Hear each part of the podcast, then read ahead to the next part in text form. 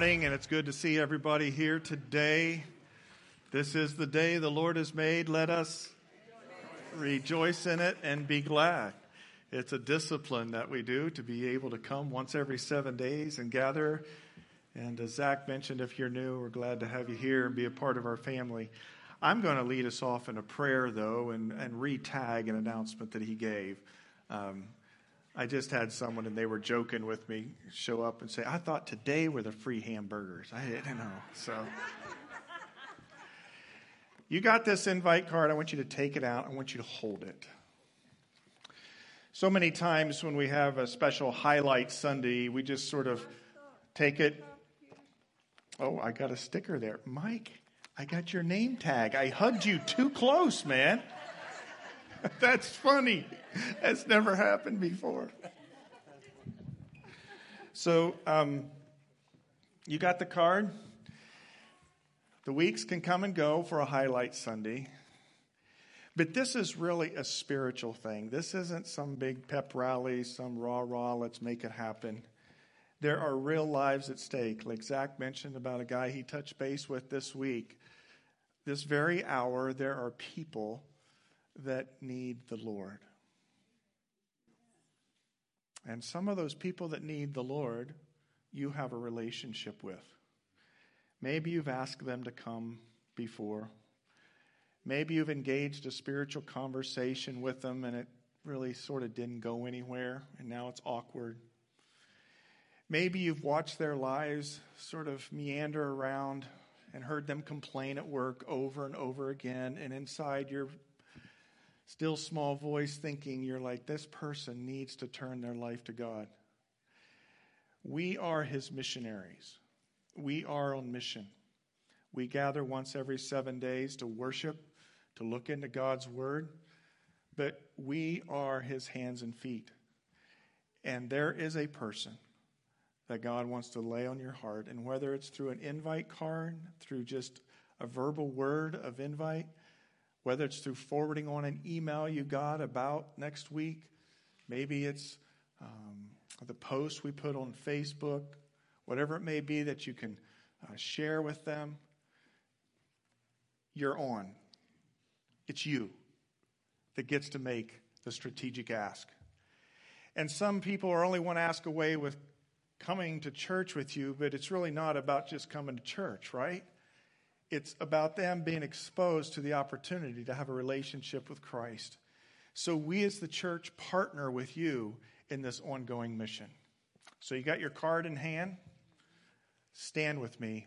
We're going to pray for that person.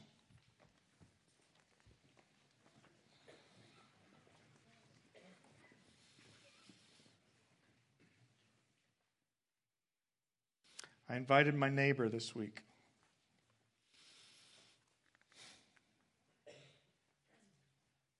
They're a believer, but I don't think they're connected well with the community of Christ. They're going through some tough stuff, physically and otherwise. I'm going to be praying for them and for others. You got the name of your person? If you don't have a person, that's okay. You're going to have an exciting week because God's going to lay someone on your heart. Let's pray. Jesus, through your Spirit, we know that you are able to work in and around and throughout this valley and call people to yourself. And Lord, your Spirit goes ahead of us. But you also have breathed upon us your Spirit to send us out. And so I pray that your Holy Spirit, Jesus, would fill us to the full this morning as we are your missionaries to invite someone next week. Yeah, we can use the In N Out burger kind of idea and the anniversary idea, but Lord, it's the idea that your gospel changes and transforms people's lives. And that you, your death, your resurrection, the hope that we have in you, can forgive us of our sins and our past can be covered as mentioned by your blood and, and we can we can find our way to a new day lord many of us we just almost start to take that for granted for that person though this morning that you're leading us to this week that needs that covering, that forgiveness, that new relationship with you, that encouragement in the body of Christ. May you burden us with the name of that person now. And we lift that person to you in prayer. Go before our conversation. Go before the invite we send and draw people to you. And Lord, when we gather next week, we will celebrate your goodness and we will offer up the hope that comes from the gospel because you've called us to steward the life transformation that can come through your life. Lord, we love you. We thank you that you get to use us, that you chose to use us, but that you go before us through your Spirit. In your name, God's people said, Amen. Amen. You may be seated.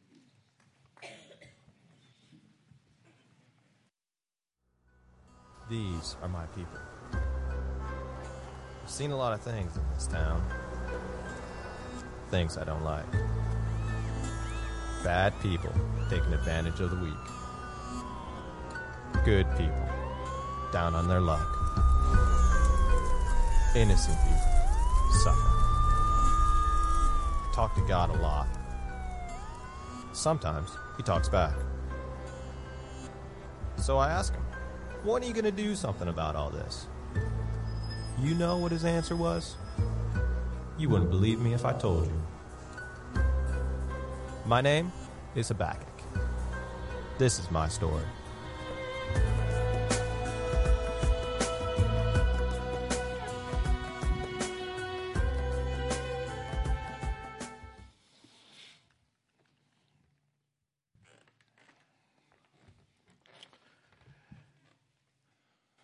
Your Honor, I object. Have you ever wanted to say that? Guess you have to be a lawyer to do that.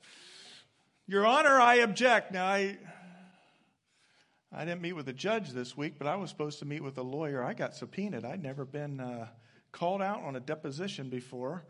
It, it was unrelated to me.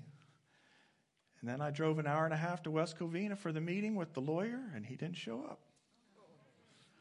Lawyer, I object.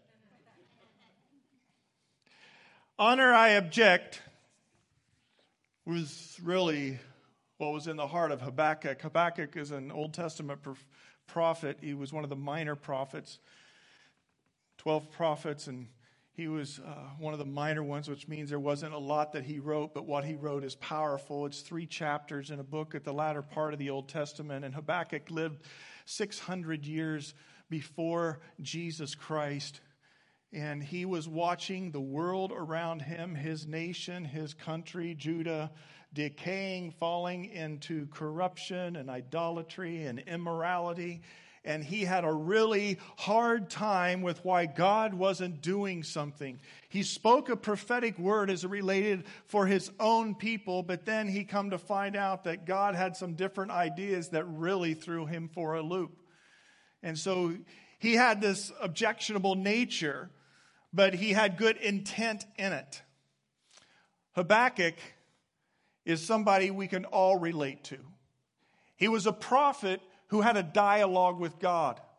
And as surely as maybe you this last one week maybe wanted to call up God and say, Hey, God, I got an issue. Or, Hey, God, I really need to talk to you. He felt he had that direct kind of dialogue and communication line. And he's really the only prophet that has this dialogue, at least it's recorded in Scripture. And so the book of Habakkuk, it started off as we looked at last week with um, the understanding that he was trying to embrace and wrestle with God through this dialogue. And it's interesting because that's what Habakkuk means to embrace and to wrestle. And so all of us have had those seasons, and maybe you're in a season like that now. Maybe you'll be in a season like that next week. You never know what a week holds. But Habakkuk's complaint, as he objected to all that was going on and what needed to happen, was this in chapter 1, verse 2 How long, Lord, must I call for help? But you do not listen, or cry out to you violence, but you do not save. Why do you make me look at injustice? Why do you tolerate wrongdoing? Destruction and violence are before me. There is strife and conflict abounds. Therefore, the law is paralyzed and, and, and justice never prevails. The wicked hem in the righteous so that justice is perverted. So, this is his plea before God, his complaint before the judge, if you will.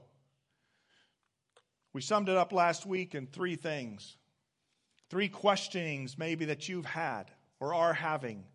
God, you don't seem to care about what's going on with my life. God, you aren't doing much when you could.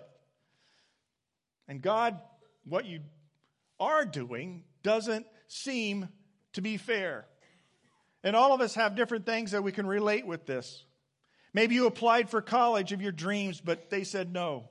You interviewed for a new job, but they found someone more qualified. You asked God for healing, but the doctor chemo didn't work. You prayed and prayed to find a husband, and after all these years, he is yet to find you.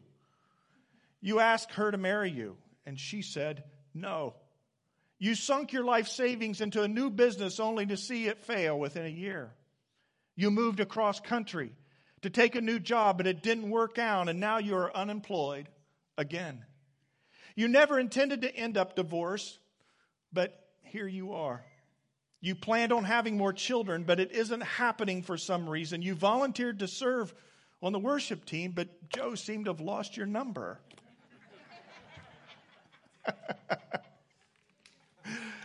we all have challenges. Oh, God, why? And what's going on?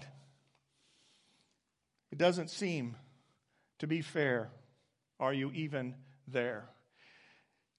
As we saw last week, God came back, the judge came back, and he spoke. And here's God's answer in verse 5 Look at the nations and watch, and be utterly amazed, for I'm going to do something in your days that you would not believe, even if you were told. It was like, oh, hang on, man, this is going to be good.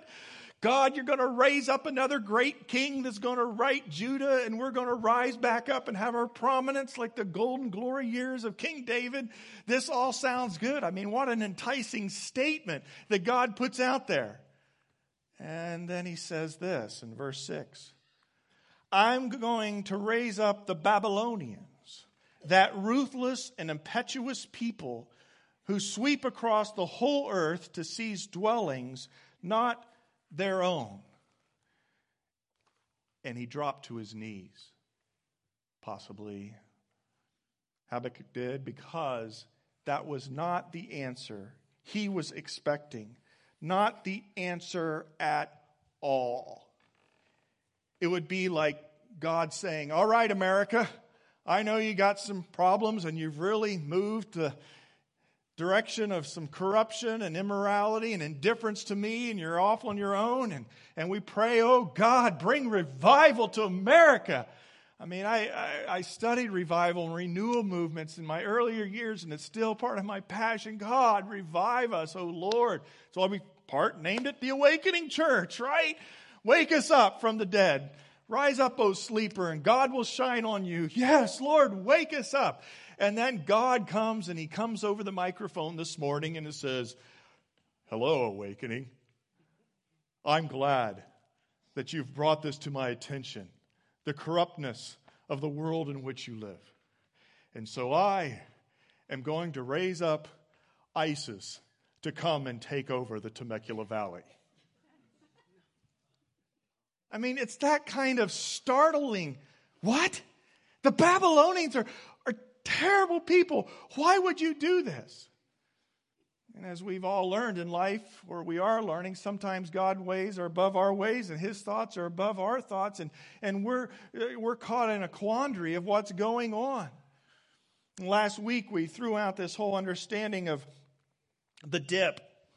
Um, Seth Godin wrote a book referencing the dip as it relates to something else, but we took this idea of, of the dip and we said that you know um, we could take this curve that dips there in the middle and rises up on one end or the other and, and we could sort of describe this whole um, habakkuk word of needing to embrace wrestle god in the terms of the dip And if we started down here at the bottom of this curve, and it's the idea of this is a, someone who's a non believer, someone who's not a Christian, and, and God works in their heart, and, and they come to a place where they decide to step across the line of faith, and they reach this incredible spiritual high because they're saved, and, and God comes in their life, forgives them their sins, and, and He sets them on a trajectory of fullness of spirit that they've never had before, and things just seem to be happening right. All, all the lights align, the stoplights align right right on Winchester Road one day and you're just like, I am just really sailing with God, man. I'm on this spiritual high, but then some things start to happen and,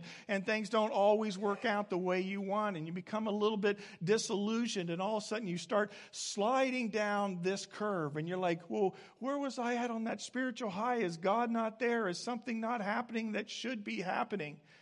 and you get to this place and there's there's something major that ends up happening and you start to have doubts and you're discouraged. Maybe the job's not going the way it was, the relationship's not going the way it was, maybe something traumatic happened in your life. Friends, you can pray for a guy that's new to our church by the name of Sam that sits right over there. And Sam, he walked in my office this morning and, and he had a button of a little two year old on him. And uh, he said, My two year old grandson drowned this last week and died. He accidentally somehow roamed out of a, a daycare and fell into a pond that was next door, and that was a week ago, and, and he died on Thursday. And, and his 39 year old son was their only child, and he's just devastated trying to minister to them. He says, But, Pastor, I've decided this is my church. It's where God's called me to be for right now, but I just had to come tell you could you just pray with me? Maybe it's that kind of hard hitting event. What do you do? What do you do when that crisis comes? What do you do when a crisis of belief happens? Describe that last week that the crisis of belief, Henry Blackaby and experiencing God talks about it. Well, you have a couple choices usually, a couple, three choices really. You can, you can try to jump back up here to a spiritual high and say, It's okay, I'm going to get over that. And, yeah, yeah, that happened, but Jesus still on the throne and all that. And, and I'm, I'm just going to try to live up here again. And, and I understand that initiative and trying to think the best. But to just be oblivious to what's going on and try to jump back to your spiritual high is not the answer. And the other idea is that you can just say, forget it. God, where were you? You didn't protect my little grandson, you didn't keep him alive, right? Something can cause you just to, to crash back where you were from before. But when you hit the crisis of belief, oh God, I object your honor. What's going on? You go further down into the dip. That's the way to go. Because down in here, God begins to work in your life and He can bring change and renewal, though slow that it may be, and work in your heart. And you begin to see and trust Him in some new and fresh ways. And you move to some higher levels spiritually that maybe you've never been before, even though the pain's there and some of the memories continue to, to, to bother you from a week to week. God is working, and you can sense Him working, and He's working, and He's building intimacy in your life with Him. He's building trust in Him in ways you've never thought before. He's getting you to have your security totally in Him. This is the direction you need to go. But this is where you are. The crisis of belief, the dip. I won't ask for a raise of hands this morning, but many of you could well say that's me. Are you in the dip? I know we talked about it in our life group this week, and our life group and others spend time during the week discussing sometimes the message and what, what's going on. What's the crisis of belief? You need a friend. I asked Sam today, I said, Well, you're new to this church. Does your family have connections? Do they have support? Because we'd love to be of support, however. And they did, which is encouraging. But, friends, when you're in the dip, you need to interact and challenge not only God, you need to be able to hear from others as they challenge you and wrestle with you. And I trust if you're counseling somebody who's in the dip, that you're really nice. it doesn't mean you're not truthful. it Doesn't mean that you know you can't lead them to some optimism, but that you're nice in the sense of climb in the dip with them sometimes. Sometimes people don't need to have answers. Have you learned that, men? Husbands? Sometimes you just need to be a listening ear and get in the dip in the mud puddle with them. Be with people.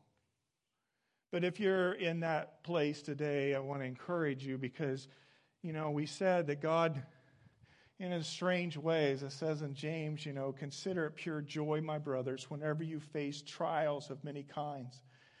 Because you know that the testing of your faith develops perseverance. And perseverance must complete its good work in you so that you will be mature and complete, not lacking anything. And so, as we wrestle with what Habakkuk was wrestling with, not only in his world at large, but the people that were around him immediately, and then he was wrestling with God and trying to embrace God, but yet didn't understand God, he took consciousness of where he was at, and he did three things. In chapter 2 1, it says this I will stand at my watch and station myself on the ramparts. I will look to see what he will say to me and what answer I am to give to this complaint. Now, it appears he had built some type of wooden watchtower. In fact, it's translated watchtower in some places. I take my watch, the station, the ramparts, and, and he's looking. And he's looking and he's trying to discern what God is doing, what's he going to do, what's up, and he's, he's not just looking. Then the Lord replied, Write down the revelation and make it plain on tablets so that a herald may run with it. I will stand at my watch and station myself on the ramparts. I will look to see what he will say to me and what answer I'm going to give this complaint. From this, we have the first thing we need to do, which is to listen. To listen. He's looking, but he's listening. He's listening for God. We live in a day and age where we're not very good at listening. We can complain about our problem. We'll post it on Facebook. We'll tell another person and another person as if just bleeding on them, sometimes puking on them, is going to help us with our problem. Well, it's all right to articulate it to some people around you, and it's good to articulate it to God, but you need to get in a place where you can watch and you can listen. And if you're in the dip this morning, that's the first thing I encourage you to do. And sometimes it just needs to be uh, in silence. Sometimes it's by going to God's Word and listening from His Word. Sometimes it is seeking out some godly counsel but you need to listen if you are in a crisis of belief. If you're not on a spiritual high, if you're trying to discern how God's going to lead you out of this valley and get you to be an overcomer and bring you to a deeper place of intimacy and trust and security, you need to listen. And I need to listen as well.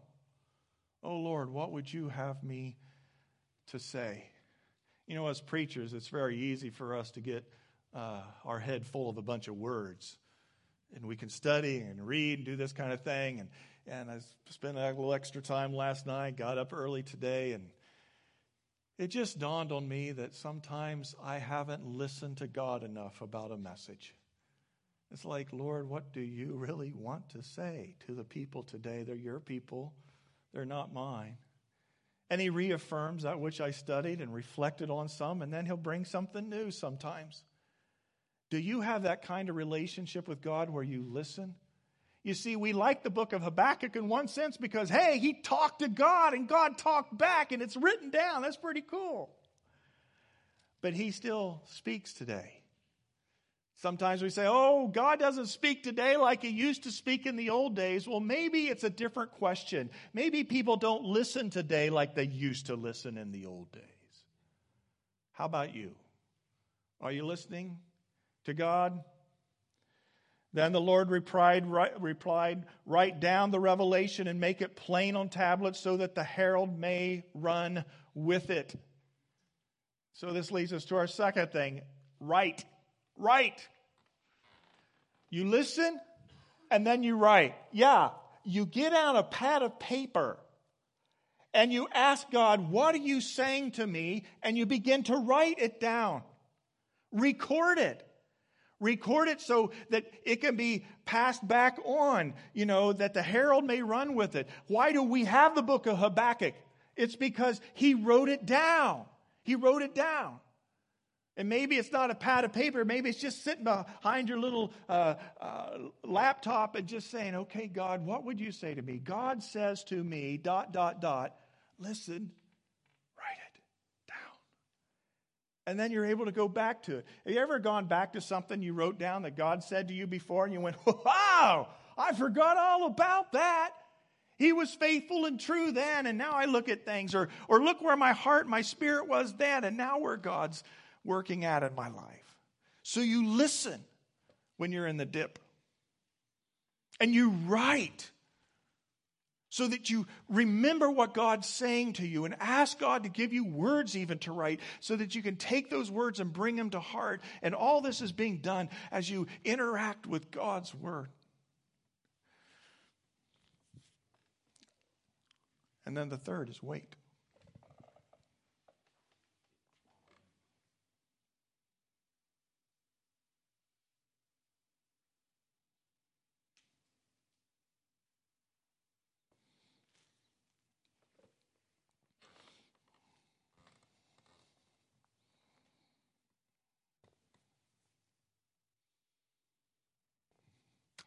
Little awkward, isn't it? It should be me up here looking at your faces going, what's he going to do?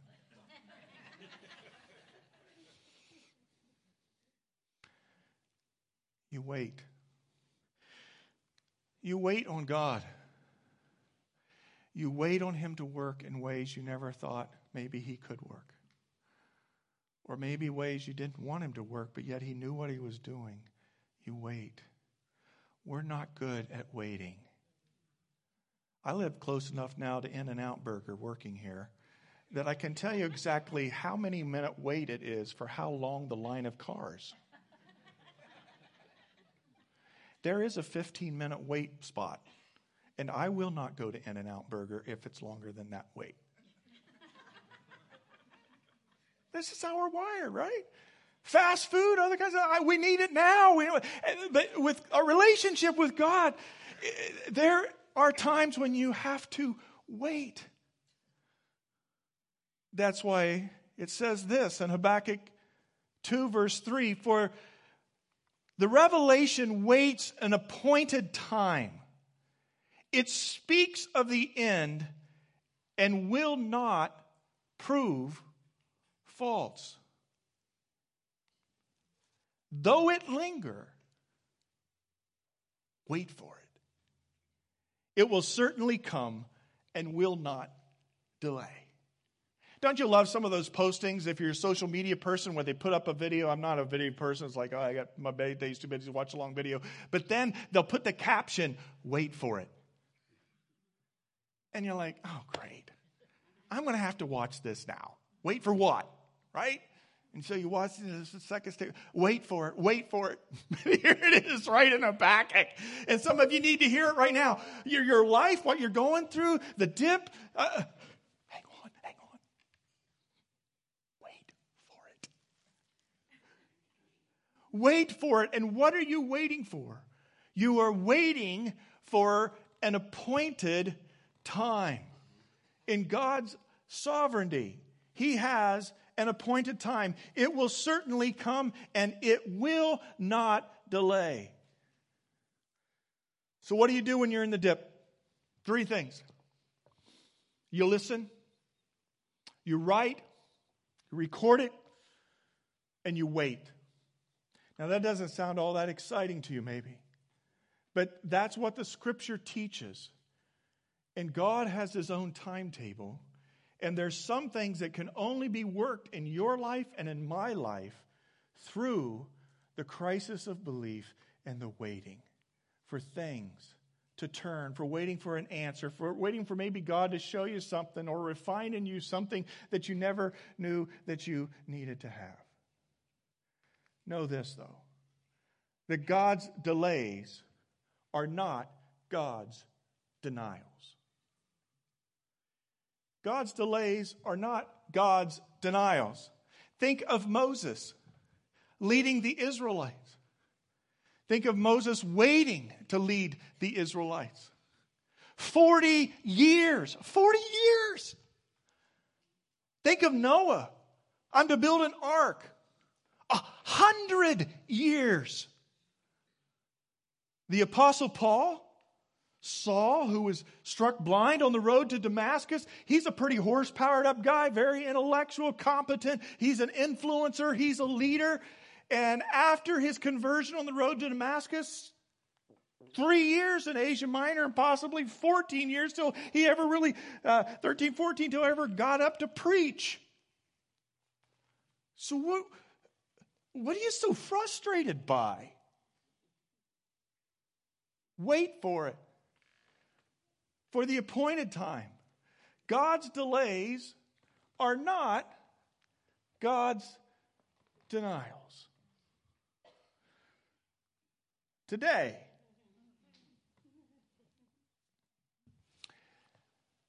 It's my wife Melissa and I's 29th anniversary.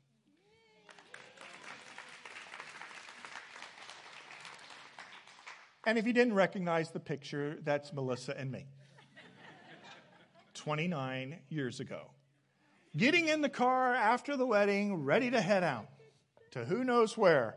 But it was a heck of a ride for 29 years, the highs and the lows, right? You know, the interesting thing about our story, and, you know, I know it's been Valentine's weekend, and, and many of you men and women have, you know, commemorated your, your love for one another and gone out and eaten and, and had a good meal, interacted some. That's all great. Uh, but we sort of put them together, the 14th and the 16th. I'm not sure that was a smart idea because I really get caught in the middle on the 15th, feel liking I should do one thing for both, but that's not true. Um, so we're going to celebrate our 16th anniversary today. We're going to head out of town and do a meal and stuff and spend some time together.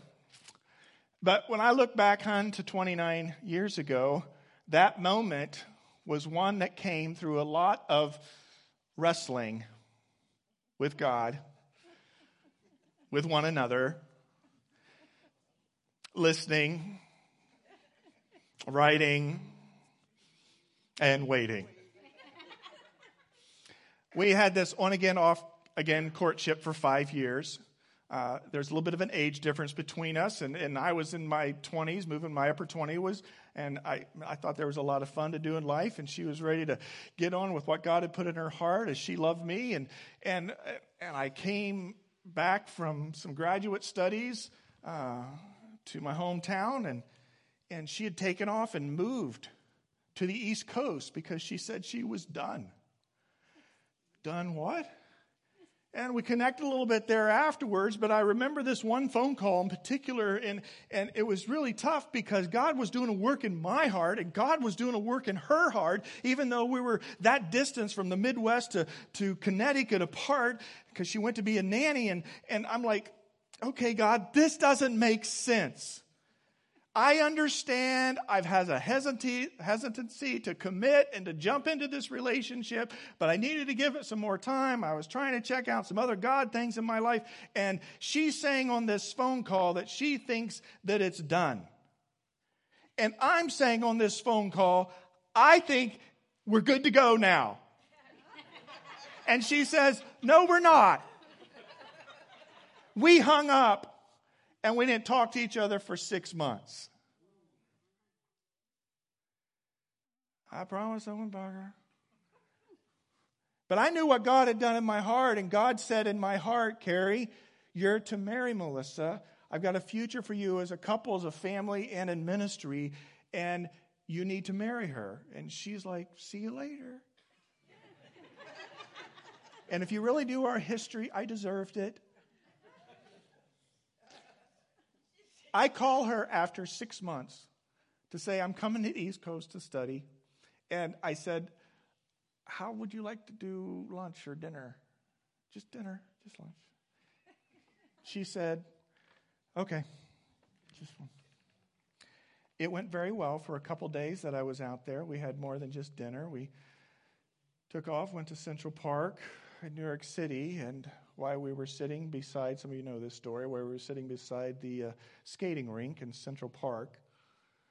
Everything seemed to be aligning right for me, and I felt that she had some favorability, and I'd heard that God had done some work in her heart. God had done some work in my heart, so I grabbed a blade of grass, I circled it up, and I gave it to her, and I said, Will you marry me? And she said yes.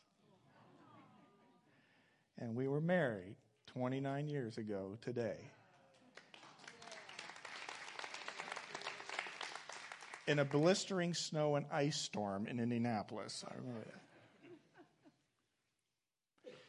She said God had worked in her heart.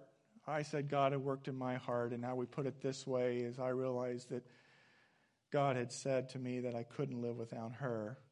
But she had actually said, You know, Carrie, I don't need somebody to bring some type of change and transformation in my life. I can't be looking to a husband to bring me to completeness.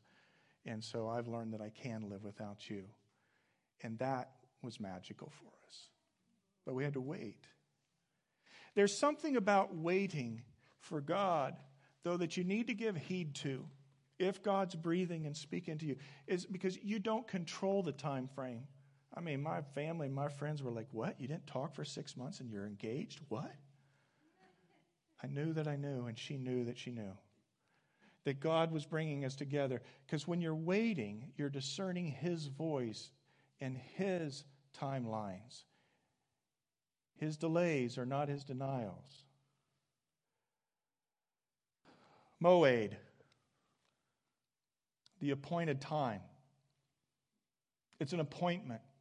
It's a fixed time. It's something that God has established and it's going to happen. It's like a woman who is going to give birth. If the baby's coming, the baby's coming. It's the appointed time, right? Well, with God, He has an appointed time for things in your life. You may think He's delayed or you may wonder what's going on. You may say, you know, I object, Judge. But God's appointed time, as it reveals here in Habakkuk, is a beautiful thing. Embrace it, even though it may not be immediate. In the Living Bible, I want to read it this way and just listen to it. Verse 3 But these things I plan won't happen right away, slowly, steadily, surely.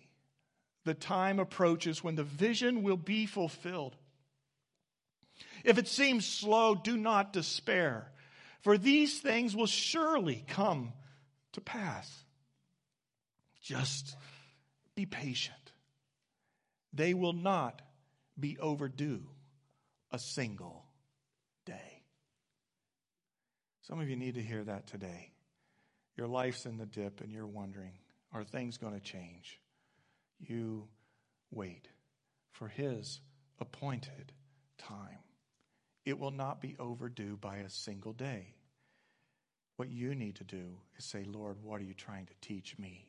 How are you trying to work in my life? What are you trying to show me?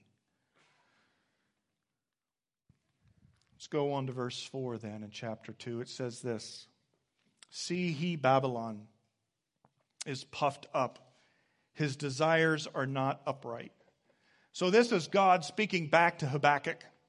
He understands the decline of Judah and their need to be disciplined. And so God's going to do that, but He's going to do it with these hideous, vicious, violent Babylonians. But God also knows that the Babylonians are worse than Judah. And so He's mindful of what's going on with them. And so if you read through chapter 2, and we don't have time to do it today, you will find that there are five different woes that God speaks about. The first is the woe to thieves. In verse 6, woe to him who piles up stolen goods and makes himself wealthy by extortion. And the second is for the cheaters and deceivers. In verse 9, woe to him who builds his realm by unjust gain to set his nest on high to escape the clutches of ruin.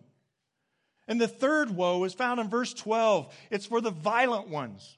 Woe to him who builds a city with bloodshed and establishes a town by crime. And then the next one is for the partiers. Yes, the partiers get called out. Number four, woe to him who gives drink to his neighbors, pouring it from the wineskin till they are drunk, so that he can gaze on their naked bodies. Oh, you step back and wow. And then, woe number five, in verse 19, is for the idolaters. Woe to him who says to wood, Come to life, or to lifeless stones, Wake up. Can I give it, can it give guidance? It is covered with gold and silver. There is no breath in it. And we think of idols as, as wood and stone kind of things, but today we have idols just equally as well, thinking that they're going to bring substance and fulfillment in our life, whatever that may be. And so God says, Be careful, be mindful of this. I understand the Babylonians, and woe to them. Their justice, their judgment will come. I will deal with them appropriately. And so back to verse 4.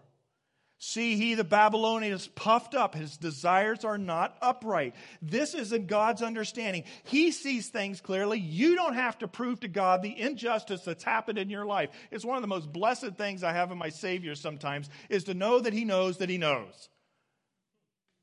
You know what I'm saying? He knows. He knows all things. He's omniscient.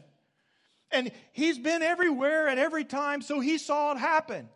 I don't have to explain to him, God, well, this is sort of what happened. Do you see this? And it's like, no, I saw it.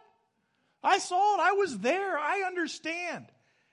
And because he became flesh and Jesus Christ, he understands rejection. He understands betrayal. He understands so many things because he became one of us. And so God knows he's going to pour out his judgment and his justice on the Babylonians. He's got it. If you have an enemy that you're worried about that's not going to be held accountable, trust God in it. But then it says this in the second part of verse 4 of chapter 2, and some people believe it's really the heart and the center of the book of Habakkuk. But the righteous will live by his faith. You see, they've got the woes to all these other kinds of people that then God says, but then there's the righteous ones, and I know the righteous ones, and the righteous ones, they're going to live by their what? Faith. Faith. He's watching and he's waiting and observing. And so, if you're in the dip, if you're in the crisis of belief and things maybe aren't going what you thought with God, this is what you need to do. You live by faith. It's a muscle you strengthen and you build. If you, if you want to have a good example of people that live by faith, there's what's called the Hall of Fame chapter of faith. Where is it? Some of you know.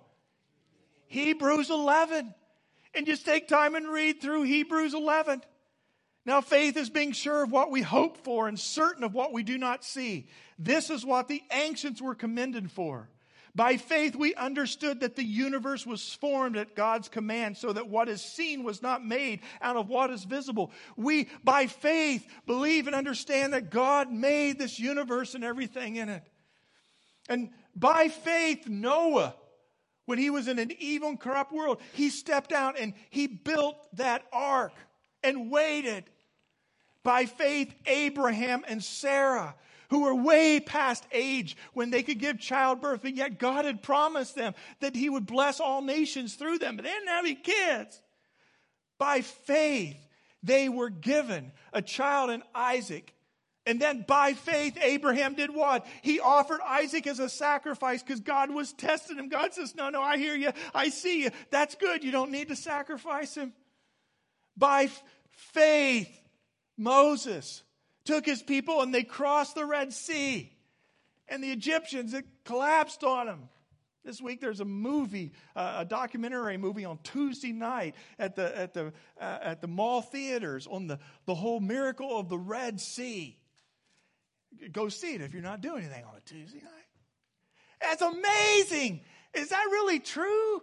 The documentary unfolds it. Yes, it could have been here, and this is where they could have crossed and everything. It's historical. By faith, Moses led them across the Red Sea. By faith, they marched around Jericho and the walls came tumbling down. By faith, time and time again. It was by faith. And if you're in the dip, in the crisis of belief, then you hang on. You wait for it, the appointed time. And as you're waiting for the appointed time, you're going to live by faith. It's not by stupidity.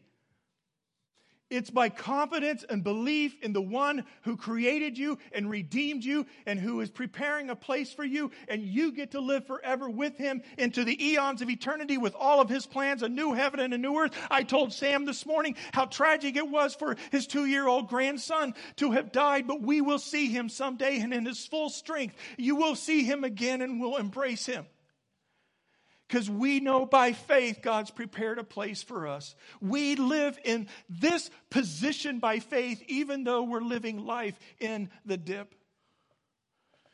Hebrews 11. It's an assignment for you this week.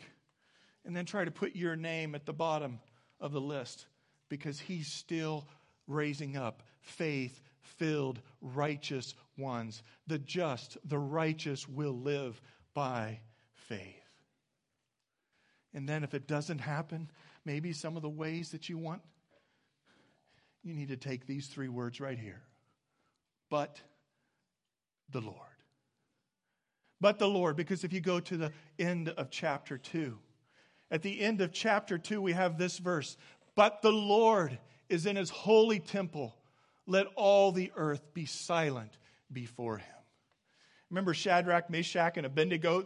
They, were thrown into the fiery furnace. They weren't going to deny the Lord. And they said, Even if he doesn't save us, yet will we serve him. But the Lord, but the Lord is in his holy temple. Things are not changing with him. And you go back to first principles, things that you know. God is good. God is holy. God is just.